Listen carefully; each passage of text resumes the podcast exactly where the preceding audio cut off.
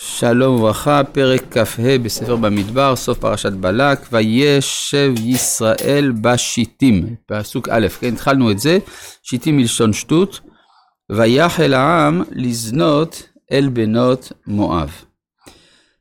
Uh, עכשיו, אנחנו כאן לא מבינים, לפחות מפשט הכתוב, האם זה היה מעשה מכוון של המדיינים, או שזה היה דבר מזדמן. אבל לפי ההמשך פרשת מטות, מתברר שזה גם היה משהו מזדמן. עכשיו, המשיכה לזנות עם בנות מואב, היא כתוצאה מן הישיבה, וישב ישראל. כלומר, כשיש שעמום, המשנה אומרת, הבטלה מביאה לידי שעמום, והשעמום מביא לידי זימה. ותקרנה לעם לזבחי אלוהיהן, ויאכל העם וישתחוו לאלוהיהן. ויצמד ישראל לבעל פאור. אז אם כן, אנחנו רואים פה שני מעשים. האחד, הזנות, השני, עבודה זרה. ואני שואל את השאלה, למה העבודה זרה הזאת כל כך משכה את בני ישראל? ויצמד ישראל לבעל פאור. יש בעבודה זרה הזאת משהו מאוד שפל, לפי מה שהתורה שבעל פה, המסורת מוסרת לנו, מדובר בעבודה זרה שבאה לידי ביטוי בצורה היותר שפלה של האדם, עשיית הצרכים, ונשאלת השאלה, מה יש כל כך אה, להתלהב מעבודה כזאת, שיש בה הרבה אה, נמיכות? התשובה היא שבעל פאור, מה הייתה הכוונה של עובדי בעל פאור? הם רצו להוכיח באופן אה, רציני שמה שמשה לימד, שהשם אחד, אלוהים נמצא בכל. אז אם הוא נמצא בכל, אז הוא נמצא בכל ממש. אז הוא נמצא גם בחדרי השירותים. ולכן את זה הם רצו להראות על ידי ייחוס של קדושה למעשים השפלים. ולכן אפשר לומר שאצל בני ישראל באופן אינטואיטיבי הם הרגישו איזושהי קרבה רעיונית למה שבעל פאור מייצג. אני לא בטוח שכל אחד מבני ישראל שנכשל שם, הייתה לו מחשבה כל כך מטאפיזית, אבל זה היסוד הפנימי של הנפילה הזאת. עכשיו, בעקבות זה, יש של גם הזנות, גם עבודה זרה, כתוב בפסוק ג' וייחר אף השם בישראל. עכשיו, בכוונה הפסוק לא אומר לנו על מה היה חרון האף. האם חרון האף היה על הזנות, או שמה היה על עבודה זרה? כן, זו עוד שאלה טובה. עכשיו, אם זה עבודה זרה, זה ברור. הרי התורה אסרה במפורש לעבוד עבודה זרה. מה שאין כן, הזנות עם בנות מואב, באופן פורמלי לא נאסרה עד ימי החשמונאים. כן, מה שהתורה אמרה לא תתחתן בם זה דרך חתנות. אבל באופן מזדמן, לא מצאנו איסור דאורייתא, אבל מלבד מה שקנאים פוגעים בו. הבועל ארמית קנאים פוגעים בו, אבל אדרבה, זה שזה רק קנאים, זה כבר מראה שזה מעשה, אפשר לומר, אקסטרה משפטי, הוא מחוץ למערכת הנורמטיבית. והשאלה היא על מה חרון אפו של הקדוש ברוך הוא, ונראה שכאן זה ניסיון למשה. וזה מהמקרים שבהם משה אינו יודע את התשובה. אנחנו גם נראה מדוע. ויאמר השם אל משה, קח את כל ראשי העם, והוקע אותם לשם נגד השמש, וישוב חרון אף השם מישראל. גם פה, הקדוש ברוך הוא אומר להרוג, הוא לא אומר את מי. קח את כל ראשי העם, אלה שחייבים כמובן מיתה, מן הסתם לא יהרוג אנשים חפים מפשע. אבל מי, על מה צריך להרוג אותם? גם זה לא נאמר.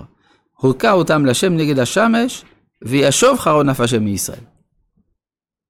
ואומר משה אל שופטי ישראל, כאן אנחנו מבינים את הפרשנות של משה, הרגו איש אנשיו הנצמדים לבעל פאור.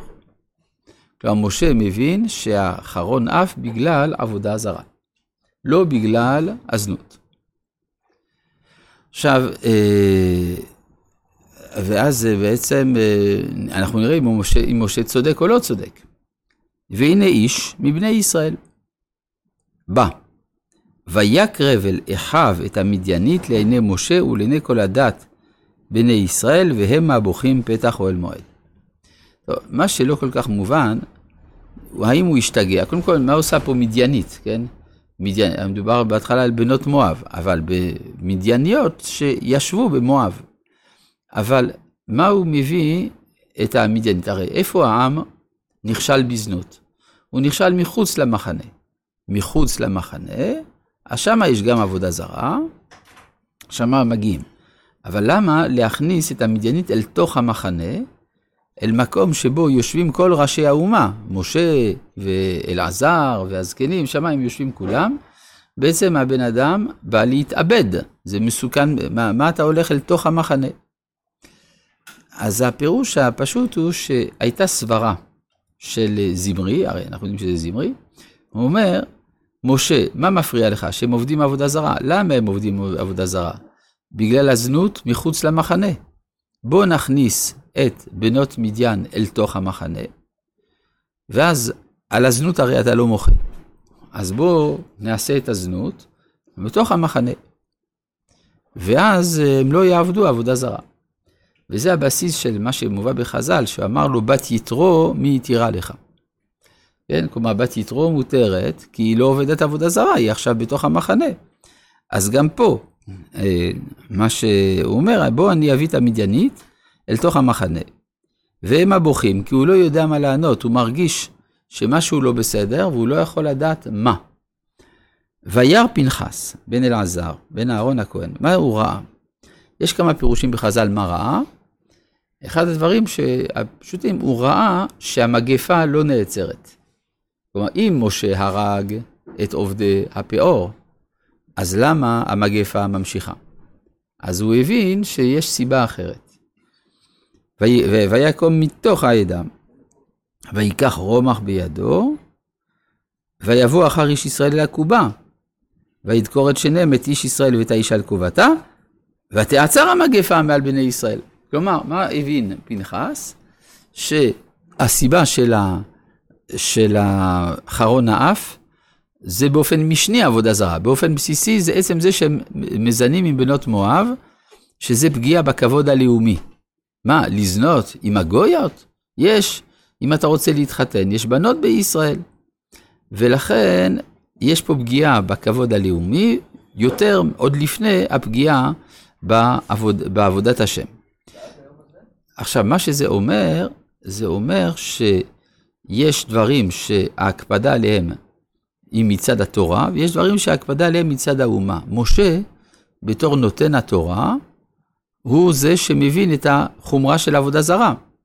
אבל פנחס שבא מתוך העדה, כלומר מתוך האומה, הוא מבין את הערך של הפגיעה בכבוד הלאומי. ולכן יש ההבחנה הזאת, וזה דומה לכל המקומות שבהם משה אינו יודע את התשובה, שהמכנה המשותף של כולם זה יוסף. כן, למשל בנות צלופחד, הם מצאצאי יוסף. פסח שני, זה היה אנשים שנשאו את ארונו של יוסף. גם פה, אלעזר, פנחס בן אלעזר, הוא מאיפה למד להיות קנאי? מהסבא שלו מצד אימא, שזה בן פותיאל, ו...